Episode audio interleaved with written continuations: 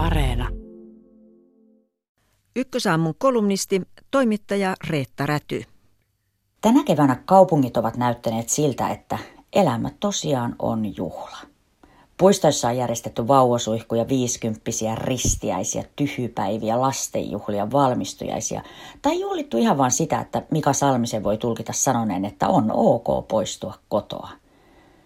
Tihkusadepäiväksi sattuneiden synttäreiden suojaksi viritettiin pressu. Kylmällä säällä käsiä lämmiteltiin puistoon rahdatun grillin lämmössä. Vanhempien rouvien tapaamispaikaksi oli sovittu kadunkulmassa oleva sähkökaappi.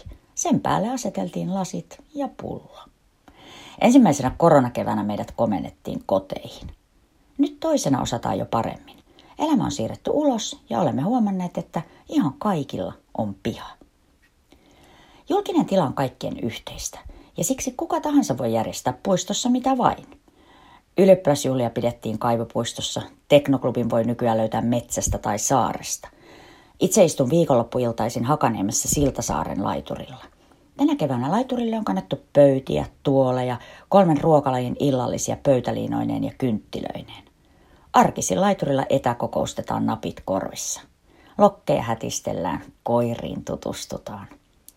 Kaupunki on hyvässä käytössä, kun se toimii pihana niillekin, joilla ei ole mökkiä tai puutarhaa.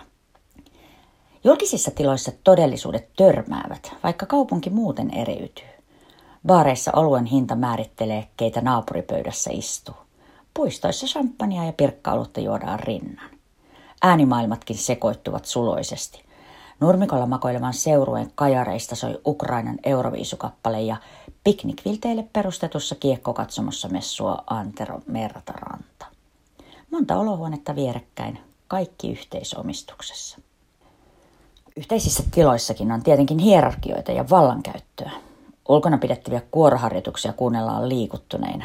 On vaan hauskaa, kun ruttopuistossa yksi keittelee lounasta trangialle ja toinen meditoi. Mutta kun yläkouluikäinen tyttäreni saapuu kotiin, hän luettelee, mistä paikoista heidät on tällä kertaa häädetty skeittaamasta. Paikka on väärä, kolina on kauhea, häipykää täältä. Skeittauksen ääni tuntuu ärsyttävän suht universaalisti myös ihmisiä, jotka asuvat katutöiden ja autokaistojen keskellä. Kun kaikki ovat ulkona, näkee aika nopeasti, kenen säännöille julkisessa tilassa ollaan ja millaista käytöstä tai ääntä yhteisessä tilassa suvaitaan. Tutkija Mia Jaatsi on viettänyt korona-aikaa Turun Varissuolla ja Helsingin Kontulassa. Oikeus lähiötilaan tutkimushankkeessa työskentelevää Jaatsia kiinnostaa erityisesti sellaisten ihmisten kokemus, jota ei yleensä kuulla, kun puhutaan julkisesta kaupunkitilasta. Kun kirjastot, baarit ja päihde- ja mielenterveysongelmaisille tarkoitetut paikat ovat olleet kiinni, monella ei ole ollut juuri muuta vaihtoehtoa kuin olla ulkona. Kauppojen auloista ja Helsingin rautatieasemaltakin poistettiin penkit, ettei siellä istuttaisi. Näin ei tietenkään poisteta sitä ongelmaa, ettei kaikilla ole paikkaa, missä istahtaa.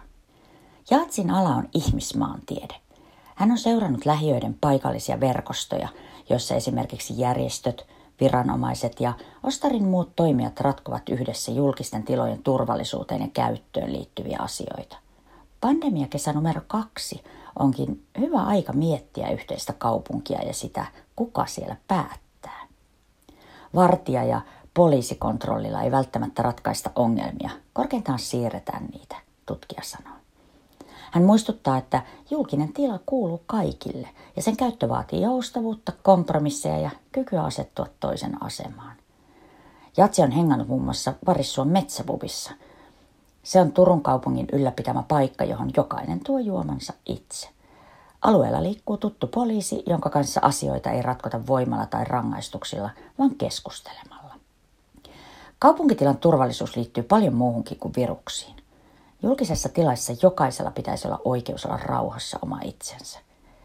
Tutkija Jaatsi sanoo, että jos pystytään luomaan tiloja, jossa ihminen kokee ihmisarvoa ja tuntee tulevansa hyväksytyksi, luodaan parempi ja sosiaalisesti kestävämpi kaupunki. Hän ajattelee, että julkisessa tilassa tiivistyvät yhteiskunnan arvot. Suomessa lähtökohdat ovat hyvät. Rannoille ja puistoihin pääsevät kaikki ympäri vuorokauden. Koronaterassit on tosi kivoja – mutta tarvitaan myös tiloja, joissa istuminen ei maksa 13 euroa per